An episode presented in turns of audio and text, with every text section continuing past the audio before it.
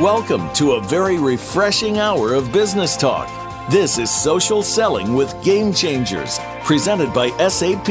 The best run businesses run SAP. You'll hear from the innovators who know how to use game changing technologies and business strategies to transform industries. And importantly, they will discuss how these technologies and strategies can shake up the status quo in your company's future and help your organization move in exciting new directions. Now, here's your host and moderator, Bonnie D. Graham.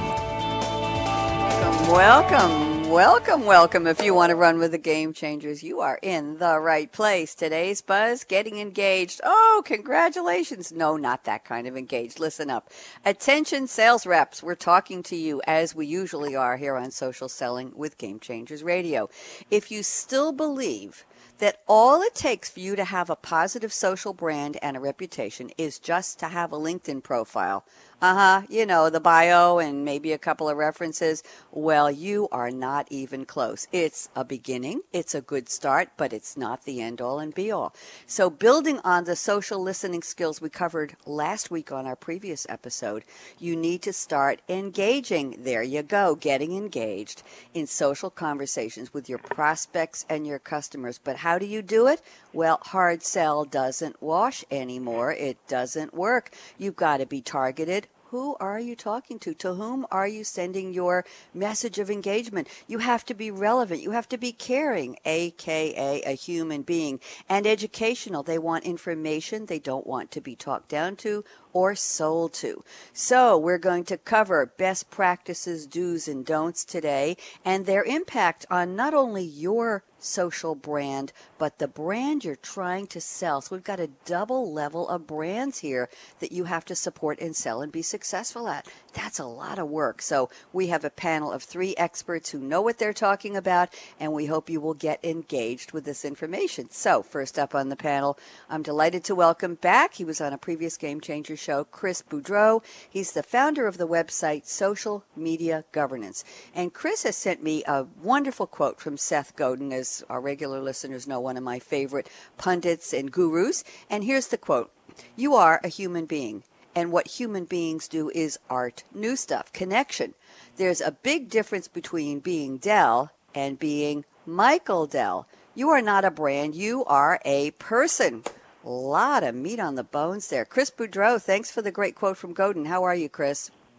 Very well. Thanks for having me. Delighted. So, talk to me. Are you a big Seth Godin fan, follower? I think Seth has a lot of great ideas. Uh, so, I, you know, his his books are always interesting and thought provoking, and and he tends to say things that uh, instigate good conversation. So he's he's fun to follow. Mm-hmm.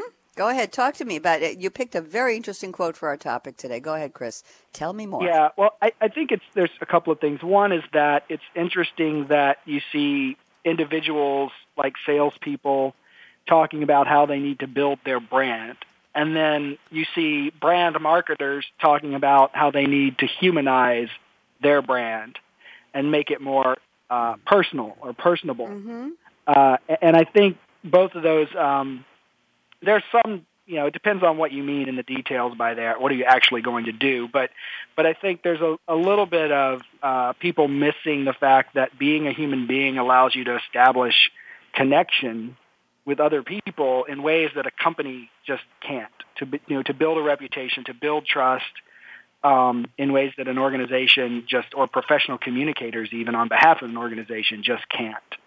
And so you know that's an important thing to keep in mind. And i think part of that then plays out if you think, you know, part of the part of the role of social selling is that these days buyers get a lot more information through digital and social media before they talk to a mm-hmm. salesperson. Everybody knows that. As a salesperson, you can go out in those social media and actually go up the funnel and start to interact with people at the level that say marketing typically does, but you can be a lot more effective at it because you're a person, you're not just a brand. And so there's this idea of, okay, well, how can I actually go up funnel and be more effective and be different, be better or more effective in certain ways than maybe the brand is that's got a team of marketers cranking out content, but it's not coming out of a human being. Uh, so, so those are kind of the, the directions that I start to think about around that quote. I appreciate that. Uh, what's your thought, Chris, just briefly before we go to our next panelist? Your thought on what Seth Godin said there's a big difference between being Dell and being Michael Dell. Because, Chris, the reference uh, I'm trying to make here is that I mentioned in my opening their impact, the impact of being engaged, socially engaged in the conversation, the impact on your brand, meaning your personal slash professional brand as a sales rep, and the brand you sell or represent do they should they be two completely separate engagements of the brand, meaning the company or the product or the thing, versus you as the human being sales rep? What's your quick thought on that, Chris?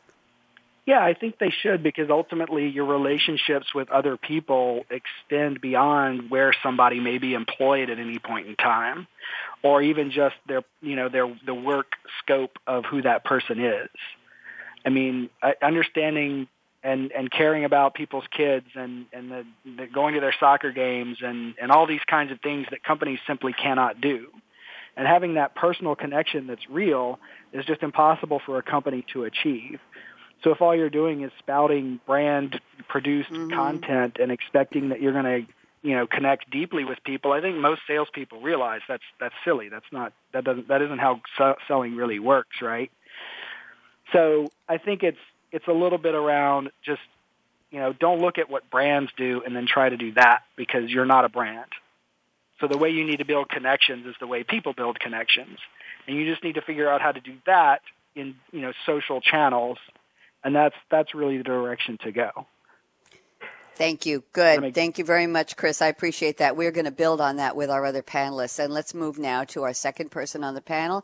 He is Casey Ryan, Senior Communications and Training Specialist for SAP's Partner Service Delivery, the PSD team. And Casey has sent me a wonderful quote from George Burns, who I believe did live to live to be 100. And those of you looking for a little trivia, George Burns was born Nathan Birnbaum, which Casey already knows because he's read a couple of Burns's books. He was an American comedian, actor, actor, writer, TV personality, and he spanned so many years in his career. He went from vaudeville, which precedes most of the people listening to this call, to this show, vaudeville and film, radio and TV. I think he even played G.O.D. in the movies, and he was married to the beautiful Gracie Allen, and what a love they had that spanned the ages. And here's the quote I'd rather be a failure at something I love than a success at something I hate. Amen, George Burns. Casey Ryan, welcome to the show. How are you? Uh, excited to be here. Thanks for having me, Bonnie. Thank you. We're delighted. I love the quote, and you and I spoke off air. You're a big George Burns fan. So, what would George Burns say, Casey Ryan, if he found out that you were quoting him on a radio series called Social Selling with Game Changers? Would he laugh? Would he cry? Would he thank you? Would he scratch his head? Would he say, Tell me more? What do you I think? would think he would say they're still bringing that up, knowing him. but uh, I, I've gotten a lot of mileage out of that quote, both personally and professionally, and, and it's something that I feel strongly about and has meant more to me over the years. Uh, when I graduated from college, for instance, I took a job uh, selling window coverings, uh, roller shades, and blinds and things like that. And I found out very quickly that it's hard to get passionate about selling blinds and, and roller shades. So um, I'm very happy to be in a space right now where I'm doing something that I do feel strongly about. Good. And how does this relate to getting engaged in the social conversation? What if a sales rep has been around for a long, long time and they're listening today or they're reading the tweets that Kirsten Boileau is tweeting right now at hashtag SAP radio and that I'm tweeting there as well. And they're saying, uh, I don't know, this social thing, I don't know. I'm just going to go out with my brochures and I'm just going to do my mailings. All right, I have to use email. And I don't really want to be involved in this newfangled way of selling. I like the way it was done before and that's what I love. So I don't, I hate the new way, and I don't care if I'm a success at it. I'll still make the old way work. There must be some old timers out there who will let me do some real selling to them. What would they say about this quote, Casey? I know I took a long way to get there, but what do you think? I, I honestly think that that uh, somebody who's had a, uh, a sales job, the last company I was with, I was with for ten years. Uh, to a certain extent, there's a risk if you're in a job for any length of time that you become too comfortable. And uh, mm-hmm. uh, social selling is a way to step out of your comfort zone and, and really sort of exercise some muscles that you otherwise wouldn't necessarily have. Uh, the other thing I would say that as a sales rep, uh, it's really important to find something, and as cliche as that may sound, to find something that you actually feel passionate about, mm-hmm. uh, because people actually speaking to you are going to be able to sense that really quickly, whether you're not interested in it at all. And if you're not interested in it, then why should they give you any time? Hmm, good point. I think we've already started our do's and don'ts here. Thank you very much, Casey Ryan. Pleasure to meet you. And rounding out our panel today is Reuven Gorsht. If you're looking for him, he's quite a maverick, has quite a name. He's such a name for himself. He sent us an original quote that we think is his, that he claimed is his, that we're even not sure, but now officially it is. His last name is G O R S H T. If you're looking for Reuven, he has some interesting blogs out there. He's the global VP of customer strategy at SAP. And here is the quote, an RG original. There are no old roads to new places. Reuven, welcome back to Game Changers Radio. How have you been? Hey, good morning, Bonnie. I've been awesome and uh, great to be here again. Terrific. So tell me if we think that, did you really hear this quote somewhere? did you make it up just for the show? I, I must tell have heard it somewhere and reformulated it. So there, there, there are no original ideas out there anymore, I believe. But uh, if you want to attribute it to me, that's fine. I, I think it's, I uh, just it's, it's been out there for a while. I just did. So we couldn't find anybody else except your name attached. So bravo to yeah. you. Now, there are no old roads to new places. How does that relate to our topic of social conversation engagement, Reuven? Sure. Well, it's really simple. It's it's it's the notion that what got us here in terms of where we are today and what got a lot of organizations and individuals here won't necessarily get uh, to get us to where we want to go in the future. And and the simple reason why is that there's just too much changing. And if we're talking in the context of sales itself, um, all you need to do is really kind of look at yourself and how you're behaving as a as a consumer, sort of put yourself in the customer's shoes. And and the fact of the matter is, we we no longer really want to be sold to. And as soon as we feel a sales pitch coming on, or we feel you know kind of the old um, sales uh, slogans or logos coming at us, we, we automatically turn off. So from a from consumers who are inundated with information, um, we we demand um, something different, and, and that namely is um, we demand fresh insights, teach us something new. Uh, we demand some, uh, you know, people that, that will educate us um, around um, not only their products or services, but very specifically, how do I get, you know, what's in it for me? How do I get value out of this um, product or service that you're offering? And of course, the, the gist of the conversation this morning is all about engagement. So how can you truly and genuinely be helpful rather than, um, again, trying to uh, shove a product down my throat or, or, or be pushy around uh, whatever it is that you're trying to sell or, or goal you're trying to meet? Thank you, Reuven. And and going back to my question to Casey Ryan a moment ago about people who are entrenched in the sales profession, if you will, who want to do it the old way. If we took the concept in your quote, Reuven, there are no old roads to new places, and if we change that to there are no old meaning entrenched and doing it the old fashioned way, sales reps on the way to new places being social selling. Is that fair, or is that a little bit too uh, exclusionary? I, I feel it could be a bit of both. Uh, mm-hmm. and, and the reason is, you know, despite despite the fact that we have technology like social networks and information and and access, the very basics, and I think uh, Chris did a great job at, at really touching on the human aspect. Uh, humans mm-hmm. um, need to connect, they need to belong, they need to be engaged in in very similar manners, right? So if if you, you still got to have the base skills um, to to be able to connect at a human level, to be able to have a conversation, whether if it's online or offline, um, and and really combine uh, what you have as a strong base in terms of sales skills, in terms of building building relationships and building trust and um, and find ways to segue that into this, these new sales models where you can effectively scale what you're doing and be able to be far more effective in terms of reaching people in different ways and engaging uh, people in uh, in mediums that they're now uh, that they're essentially part of their daily lives today, right?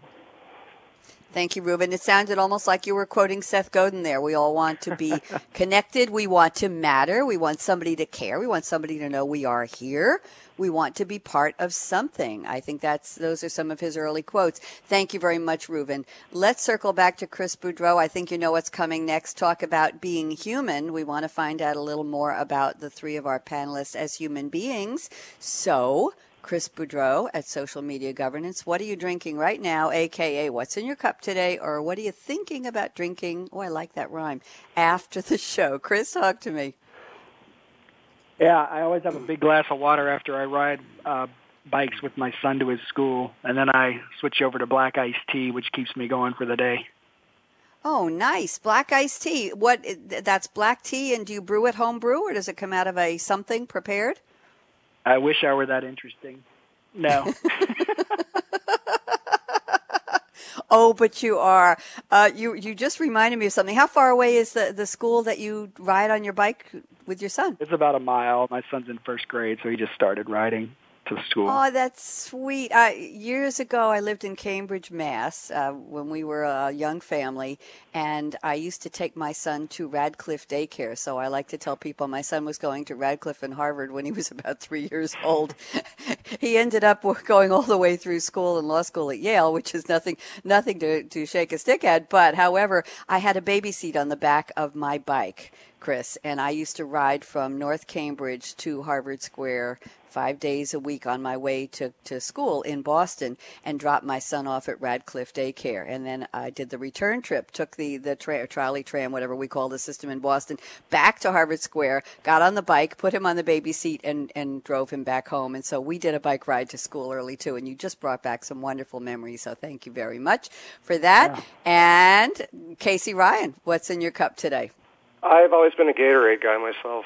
So I uh, fill my thermal mug here full of ice, and then I uh, fill it full of Gatorade, and keeps it cold all morning. Very nice. Is there a flavor to Gatorade? Remind me. I don't. I'm not very experienced with it. There's Is lots there a... of them, but I usually alternate between lemon lime and fruit punch. And what's your favorite of all favorites? Probably lemon lime if I had to pick one. All right, we made you pick one. There you go. That didn't hurt. Reuben Gorsht, what are you drinking today? Today is boring water. I'm two coffees in, and uh, actually woke up this morning and decided to to get back on get back on the diet. Uh, I've been fairly successful. Let myself go a little bit um, over the last couple weeks. So I'm drinking water, and of course, this morning is my my daughter's sixth birthday. So we're having cupcakes for breakfast. So it's water, I think, all week for me. what kind of cupcakes are they? Are they chocolate? Oh, uh, are they all sorts of cupcakes uh, with uh, all sorts of uh, creamy toppings, I guess. You know, chocolate, vanilla, and uh, I've, I think I've tried them all. Well, good for you. Mazel tov to your daughter. Six is a beautiful age. I love that. We're having a party here. You're listening to Social Selling with Game Changers Radio. Very serious topic, getting engaged in the social conversation. I'm speaking today with Chris Boudreaux at Social Media Governance, and we're speaking with Casey Ryan and Reuven Gorsht at SAP. I'm Bonnie D. Graham, and we have to do a shout out to the sponsor and genius behind this series. She's Kirsten Boileau, and she's tweeting right now at hashtag SAP Radio. And we're going to be right back with a lot more of the do's and don'ts of making an impact, the right kind of positive impact on your brand as a sales rep and the brand you're trying to sell. So don't even think of touching that mouse, that app, that dial. We'll be right back. Justin out.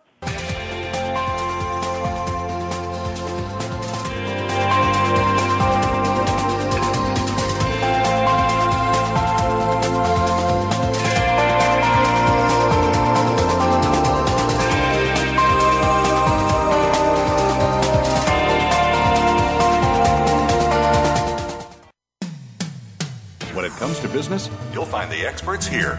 Voice America Business Network. Social media is taking sales organizations by storm, and only those who adapt quickly into the new digital world will be around in the future. Social selling is a new tool that has implications to all lines of business, from building the fundamentals in the sales process and getting the content marketing mix right, to building cross functional teams and building the systems to truly measure the impact of social. Join our experts as they analyze and discuss how social selling is changing the world of business. Social Selling with Game Changers is presented by SAP. Visit www.sap.com.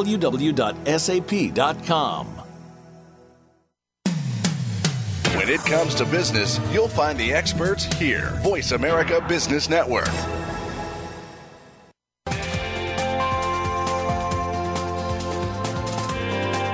You're listening to Social Selling with Game Changers, presented by SAP.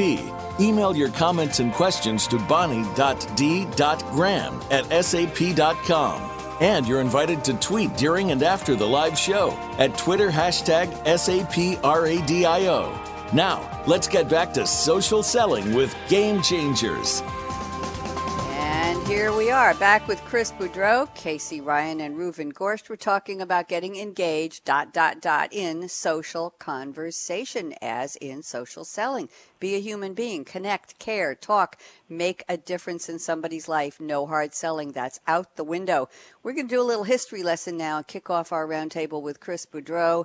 And Chris, by the way, founded the website Social Media Governance in 2009. And in 2013, he published a book called the most powerful brand on earth. Very interesting.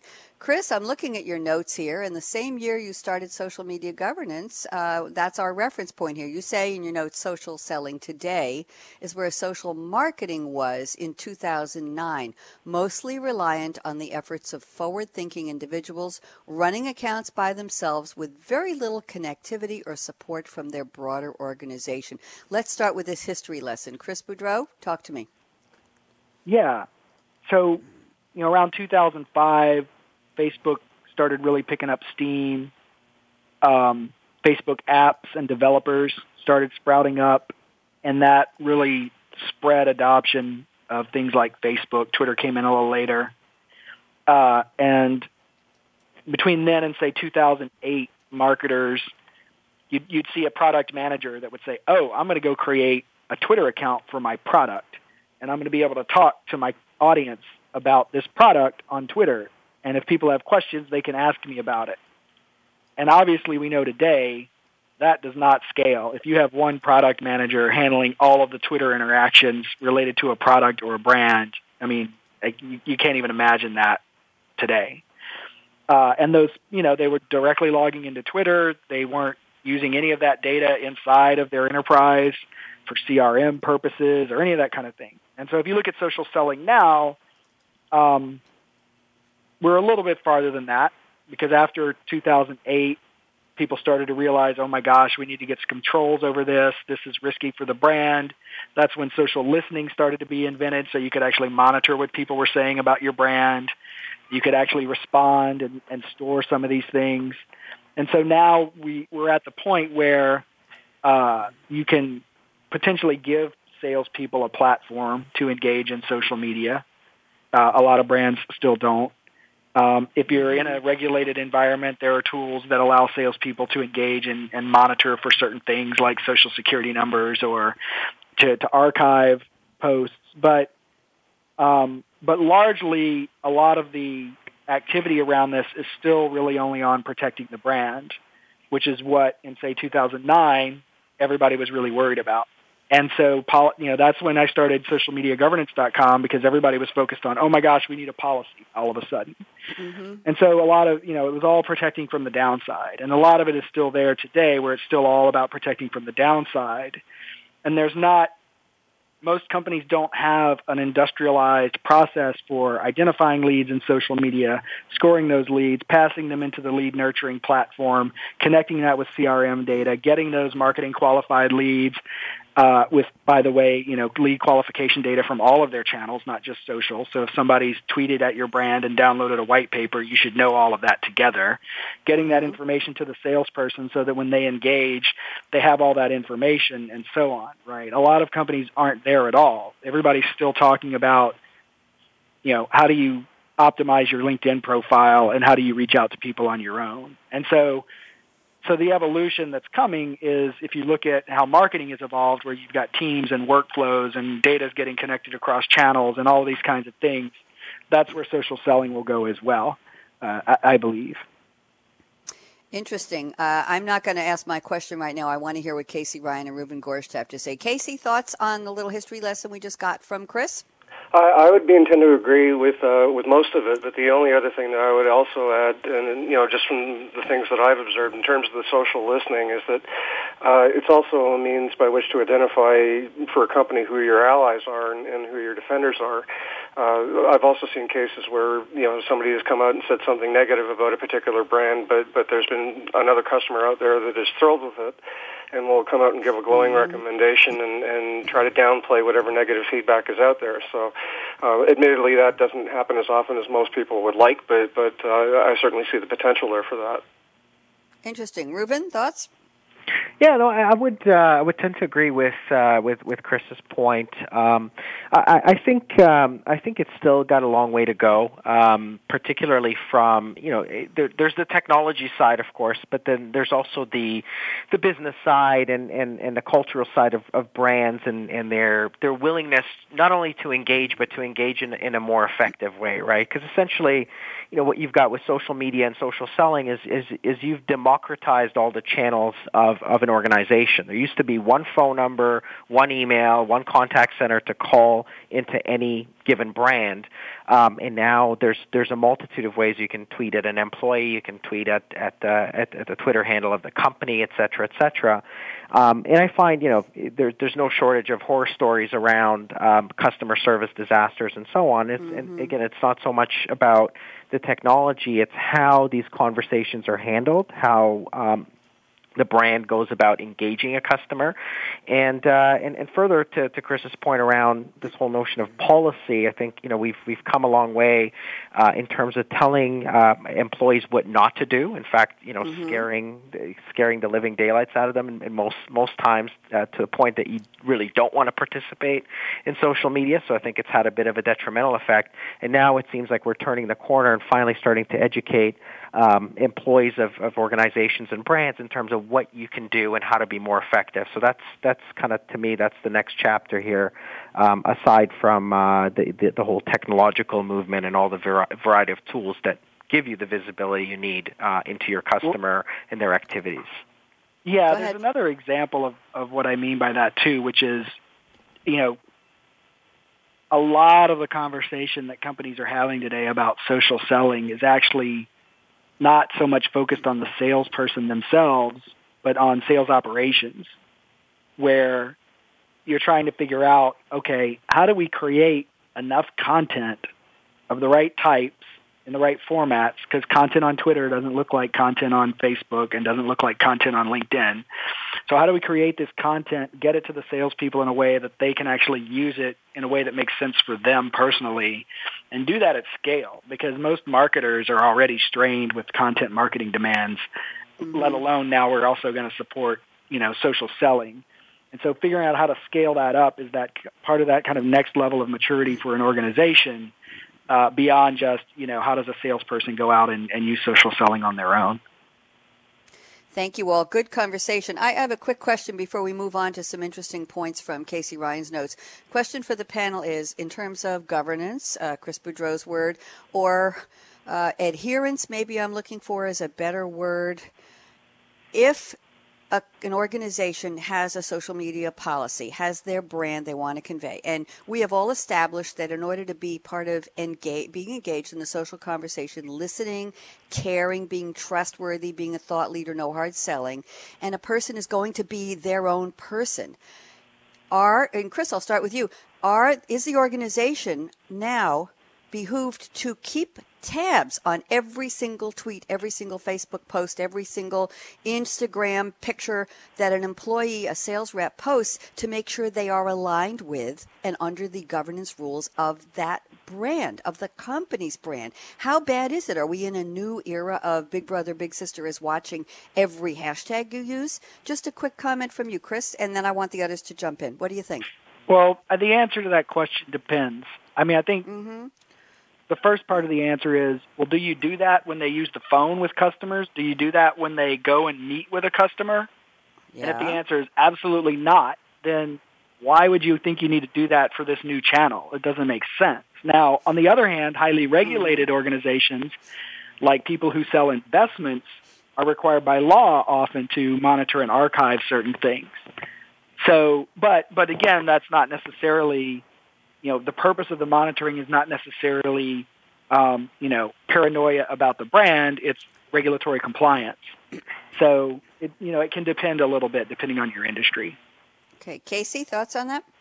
Uh, I would actually think that, that the greater risk to a lot of companies would be, you know, the worry about an employee going rogue after they were either dismissed or left the company or decided to go to work for a competitor or what have you, where there is no control. Uh, I think that you know if you have a control in place, then fine, they're going to be able to keep track of it. But but the greater risk to the brand is what happens after the employee leaves. Hmm, Ruben, thoughts? So uh, I mean, I I, I think uh, uh, policy is essential, right? You gotta you gotta set uh, you gotta set the ground rules. But what's even more essential is allowing uh, the employee to to essentially establish their own brand, their own rhythm, and their own identity out there. Um, and and I mean, it's always kind of a running joke to see you know uh, people that are employed by certain you know company or organization. That's all they all they ever do is is just you know get content from that organization that's been approved and tweet it out. And it sounds like it's it starts to sound like an infomercial after a while, right? Just people mm-hmm. discredit it. It doesn't get amplified. It doesn't get any engagement whatsoever. So uh, aside from you know establishing uh, kind of a, a, a, personal brand and an online reputation and so on, I think the the important thing that we often neglect um, with you know with policies and such is the ability to also listen and then engage to understand what your customers, what your prospects are talking about, um, understands their understand their needs, their desires, their personality traits, and so on, and and focus more on the engagement side versus just you know let me get a piece you know five pieces of content out there because that's my quota and hopefully that'll help me out. So so it's got to get beyond this whole marketing amplification engine because I, I really don't think it's working. Uh, for a lot of mm-hmm. organizations, and I know you know employee advocacy is all the rage and content is all the rage. So I'm going to take a bit of a different stance in terms of um, in terms of establishing kind of these individual mini brands where, where people are actually um, meaningfully engaging customers, and I think that's worth a lot more than just blasting content. Yeah, totally. I mean, you know, Susan Emerick and I wrote a book about employee advocacy, and I think it's a very powerful concept, but anything can be done wrong. yep. and, and, and employee advocacy, frankly, is one thing that a lot of brands just – push the I believe button. They launch a, an inexpensive tool and they just want employees to parrot something that a marketer wrote, and they get a little bit of lift out of that. But it's not, you know, it's not really what it's all about. I, I agree 100%. Interesting. Yes, I, I won't make any. Sometimes when we have certain guests on Game Changers Radio, their companies want to control every part of the conversation in terms of exactly how the introduction to the show goes and exactly what is said about anybody, and and we just say this is the brand we've created of conversation among thought leaders. You can't script it, you can't control it. Am I right, Reuven? It is what Absolutely. it is. We're we're organic. It's this is not parroting content. This is getting smart people like the three of you together to have a good conversation and get a lot of opinions and expertise. So I think we're we're living part of that. Now, Casey Ryan, I'm looking at your notes here. Very interesting. Let's keep along with our theme of do's and don'ts of social listening, social conversation, social engagement. And you say very interestingly, when you tweet is almost as important as what you tweet. I'm going to stop there and let you explain for us. Casey Ryan, go ahead. Well, I, I think that Twitter, to a certain extent, specifically thrives on routine. And uh, the best example that I can give is through the use of, uh, say, my podcast that I run on Sundays, where uh, I deal with a lot of creative people in the entertainment business that keep odd hours. So I know that based on their schedules, I'm going to have some really interesting conversations if I'm up late at night, purely because that's when they're on. So if you can get a sense or a gauge for when uh, most of your target audience is on, it fosters a, a certain degree more of engagement. Um, in the regular business community, if you will, you know, you may notice that it's first thing in the morning as people are having their first cup of coffee or listening to Game Changers, uh, things along those lines, are right before they break for lunch. So it, people get used to seeing you online at certain times a day, and it's easier for them to get a hold of you as well. They get used to seeing you online. Interesting, interesting. What happens when you have a, a so many followers? Let's say 20,000, 30,000, 40,000 followers. How do you target whose online presence you want to get? In other words, when you stay up till three in the morning because certain people you want to connect with are online and you know it from wherever they are in the world, uh, Casey, what about the rest of them? Do you have to put in a 24 hour day to reach all of those targeted populations or how do you how do you prioritize? Well, it's a, it's a question of where you want to work and and uh, you know the kind of people that you're looking to attract and and there's certainly tools within Twitter that that allow you to make that manageable. Uh, you know, certainly the list function is uh, is an easy one to go to just to organize things. And I'm not advocating by any stretch of the imagination that people should be online 24/7, uh, but but it's just a matter of who you want to target and when you want to target them. Interesting, Reuven. You want to chime in on this one?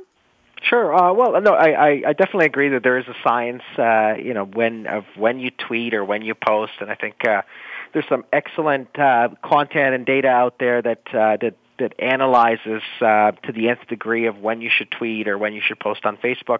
I, I, I do, however, think it, it, we we often undermine um, the art of the conversation, right? And and mm-hmm. you know, mm-hmm. Twitter, Facebook, LinkedIn, Instagram, whatever whatever you fancy, they're all um, kind of two way dialogue tools that I, I think the majority of you know the majority of us uh, still tend to use them as a one-way, you know, broadcast or amplification. Um, so, so again, the power of the conversation, the power of finding that particular individual that's got a particular comment or maybe a particular problem or dilemma, and especially when you're in a sales situation, engaging them with the right advice, again, meaningful help, and, and so on, um, is going to be worth a lot more than just uh, you know blasting uh, stuff out there.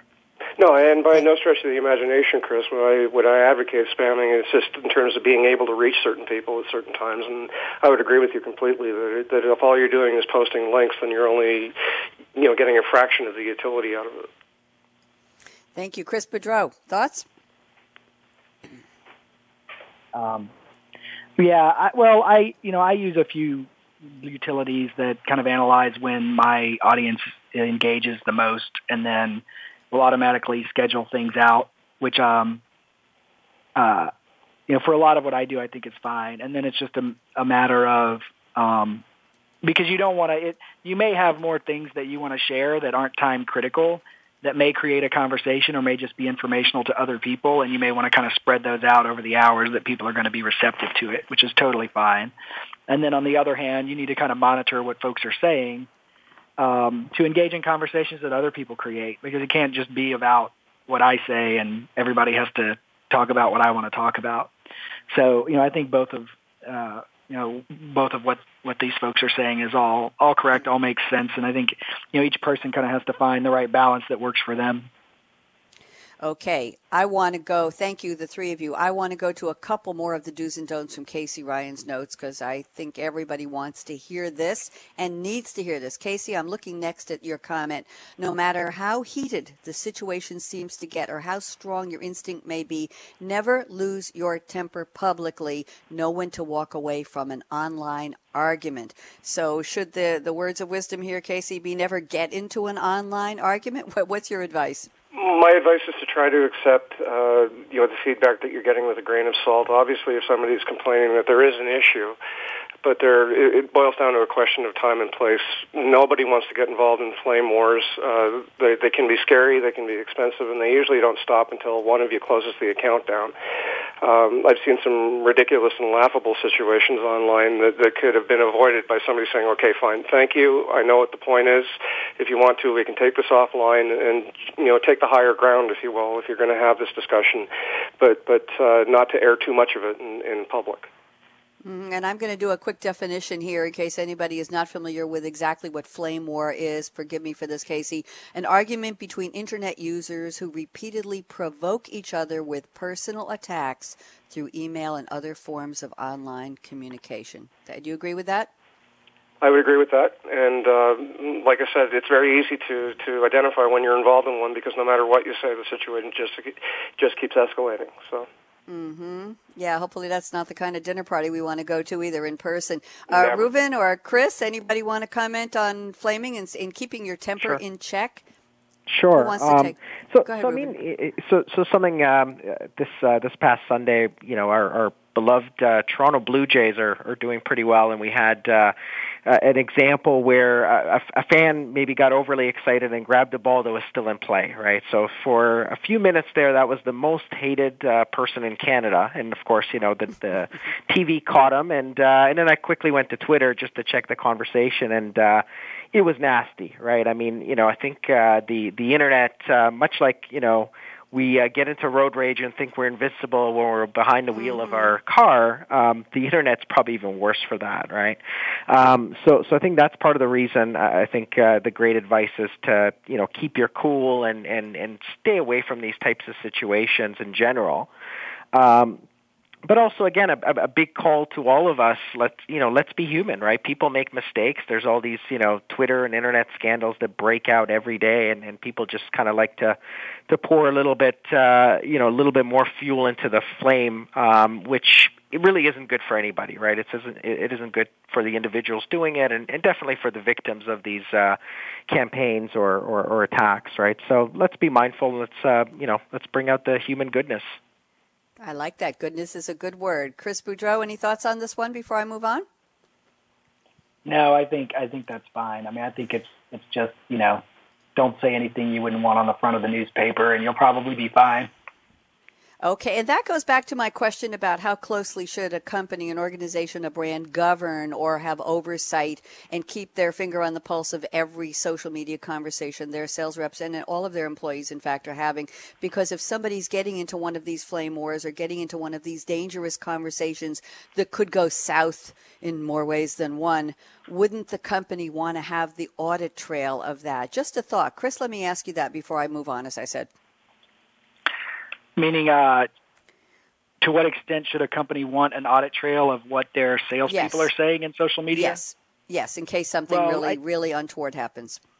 Yeah, I mean, like I said, I think it. The, first of all, it depends on the industry. So, financial services companies and pharmaceutical companies and, and others are sometimes required to capture and archive things by law you know, outside of that, I think the question is maybe more generally speaking around pe- things that people might say about the brand that don't have any regulatory requirements surrounding those. I think, you know, a, a, a smart brand is always understanding what are my customers saying about me, what are my competitors saying about me, what are employees saying about me, and monitoring that is is just a smart thing to do. Now, what do you do with that data is a completely different thing um, because if a lot of employees are unhappy with working there, that would be something you might want to know. If an employee says that uh, you know they don't like working for their manager or they don't like working at that company, then there's a significant probability that that's protected free speech and there's nothing you can do about it. So it starts to become an issue of I think what are you going to do with the information as much as should you be looking at the data uh, and um, you know, what rights do you have for usage of that data uh, as well? And so it starts to become a little bit more complicated than just a cut and dry. Should you or should you not Okay, thank you. I'm going to move to some notes here from Reuven Gorsht as we get ready to move into our crystal ball predictions round in about five minutes. Reuven, some interesting and um, some provocative notes here. One from a former panelist on some of our Game Changer shows, but let me let me just read the notes and you can respond. You say engagement, as we're talking about, must be meaningful and authentic. You have to show you truly understand and care about your customer. And here's the pop from Reuven Gorsht. He says your customer does not care about your product. Reuven, you have to explain that one. Oh, absolutely. I mean, I think uh, it, it really depends which angle you take. But I know a lot of uh, a lot of marketers and, and, and a lot of us are just you know working for a company or, or or being responsible for a particular function. Somehow have this this notion that whatever we put out there, you know, you're going to get oohs and ahs and lineups like you do at the Apple Store every time they launch a product. Mm-hmm. Reality is that's not true, right? There's uh, we we're we live in an age of abundance where there's just so much noise out there. There's so much hitting us from from everywhere, from our computers, from signs, from advertising on on our mobile phone, and so on. And the only the only way that's kind of left to engage is is a way to engage with with meaning, uh, which means something that the customer truly cares about. They want to know that you're solving the problem. They want to know that you're being authentically helpful um, to the problem they're trying to solve, or maybe make their life easier, simpler, etc and then of course the the product the, the product or whatever you're selling is really a byproduct of uh, of the entire experience right? So you know again we're we're we're craving experiences now more than ever. Um, that's what really counts. If you think about you know um, brands that are tremendously successful. Like for example, GoPro mm-hmm. is is all about brand, the experience, the culture, and, and and so on. It's not necessarily just advertising that it's a it's a great video camera, right? So so that mm-hmm. uh, th- that's one example. But it's all it's all about uh, driving that uh, driving that experience, being helpful. Again, connecting, having that conversation, and then your product will follow.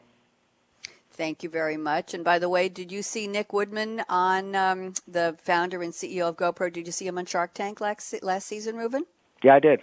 It's great. Yeah, very very interesting. They have uh, Ashton Kutcher on recently, and I was saying I didn't know he was a businessman. I'm sure he's oh, very oh, yeah. wealthy, but I didn't know he was a businessman. That was interesting. A little out of left field there. So let's go back to some more do's and don'ts from you. Reuven, here's a quote I promised from a former Game Changers panelist from Jill Rowley, who is uh, very high in the ranks of social selling gurus. And she says, if you suck offline, meaning in person, you're going to suck even more online. That's a direct quote from one of our radio shows. And Reuven, your comment on that is social doesn't make one person better. It only amplifies your current qualities. You want to give some do's or don'ts to our listeners for that one?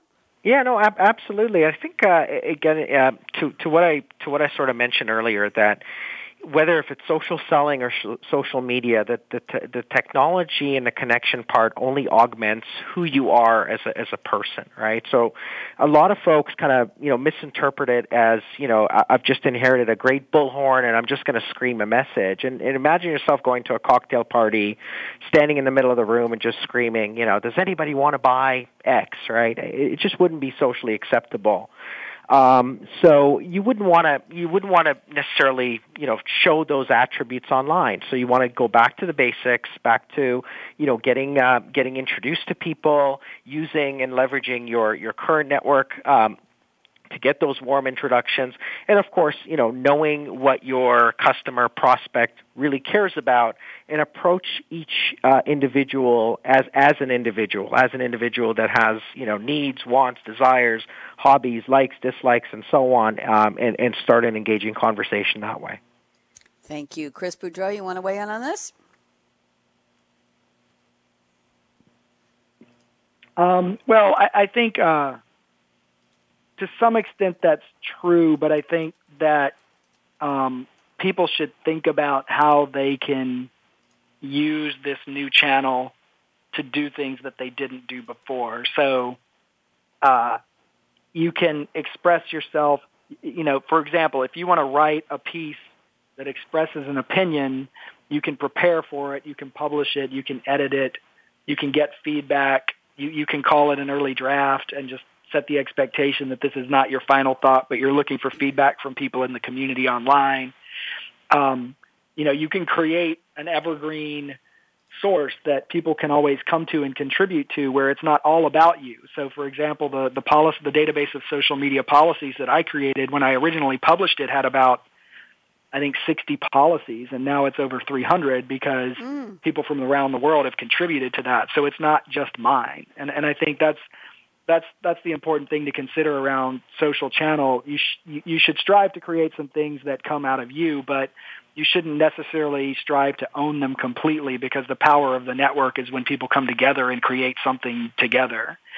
So so think about that a little bit as well.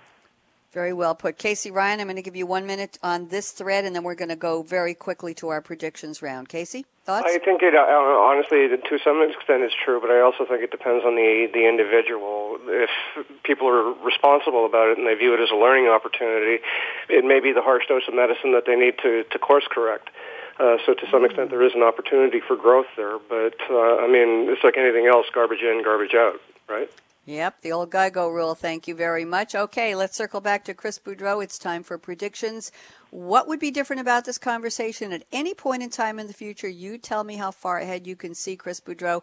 I like 2020 just because it's coming up in five years, and we've been talking about it forever. As in hindsight is 2020. Well, it's almost here. I guess we're all going to have great hindsight in five years. So, Chris Boudreaux, what will be different? What do you predict about engaging in the social conversation? Let me give you 60 seconds. Go yeah, if we look at the way social marketing evolved over the last five years, I think you know salespeople will be getting more, a greater number of higher quality marketing qualified leads through social channels. Uh, I think salespeople will have a lot more support that's just better quality from their sales operations organizations, including training and empowerment and content and, and all those kinds of things. And I think ultimately it will be done. I mean, the forces of nature will require it to be done in a way that works well for customers. And, and a lot of people will try things that won't work because customers hate it. And eventually it'll work itself out uh, and just be better, I think, for customers, better for sellers, and, and ultimately better for the companies. Thank you. Very well put. Casey Ryan, thoughts on the future? How far ahead are you going to take us with your predictions, Casey? I'll go with 2020 since it's a nice round number. Uh, okay. but Thank uh, you. Uh, I, I view, to a certain extent, we've all circled around this, that, that people buy from people. And. I think that uh, larger corporations are starting to understand this now. So, um, my own view of it is that the, uh, there's going to be more of a focus around the personality of companies as opposed to, you know, policies, and, and they're going to try to put more of a human face on things. So, I, I see where that's going. Casey, let me ask you a question. As companies move forward in the social engagement, social selling, social conversation sphere and embrace it, whether they have strict governance or loose governance or any at all, do you think they'll be hiring sales reps based on their online reputation or is this already happening? Meaning, when somebody applies for a sales job at a, a company, big or small, does does the HR person or the the head of sales, whoever is in charge, go out and Google this person, look at their presence, see if they suck online, see whether they're in any contentious flaming wars, see what their history is in terms of frequency, content, human humanness, humanness, humanity of their tweets and their posts, and how active they are, so that they can come in and hit the ground running. Any thoughts on that? I, I think to a certain extent that, that if a, an HR manager is really conscientious and, and depending on what the job role is, if it's something that's really important and involves a lot of public-facing responsibility, then absolutely it would make sense to uh, to do that. Um, I'll cite the example, even though I knew that one of my don'ts was not to talk about politics, but um, you know, there was an, a couple of examples in the uh, Canadian elections recently where a couple of the people that were running for office were called to task for tweets that they'd issued two or three years ago and they ultimately Ooh. wound up having to drop out. Right. So, uh, I, to a certain extent, yes, I think that happens. And uh, again, depending on what the roles are, you will be seeing more of it. Lesson learned social media never goes away. And when you get that email that says, We will erase all your history on social media, I don't think it's going to happen. Save your money. Reuven Gorsht, tell me predictions. I give you exactly one minute. How far in the future are you looking? Reuven, go.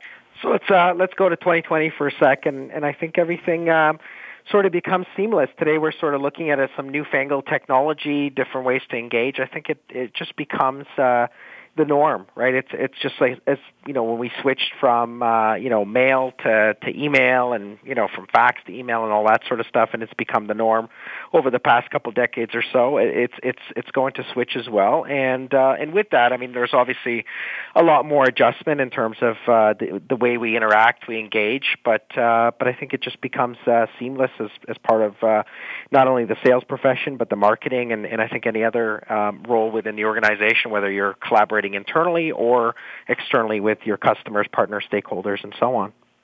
Very interesting. Look before you leap. It sticks. Thank you very much, Chris Boudreaux, Social Media Governance. Always a pleasure. Casey Ryan, so nice to meet you, and thanks for sharing your words of wisdom. Reuven Gorsht, wonderful to have you back again. And a shout out again to Kirsten Boileau at SAP in Canada, who is a sponsor of this series and brings us all these great topics and wonderful panels. So thank you, Kirsten, for bringing us Chris, Casey, and Reuven.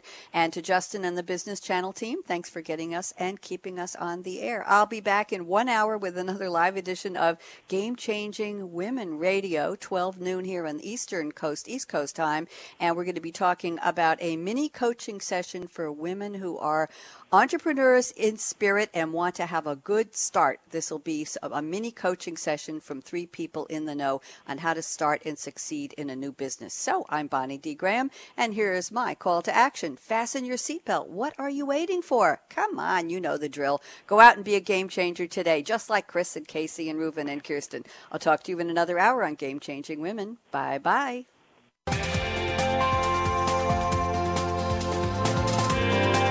Thanks again for tuning in to Social Selling with Game Changers, presented by SAP.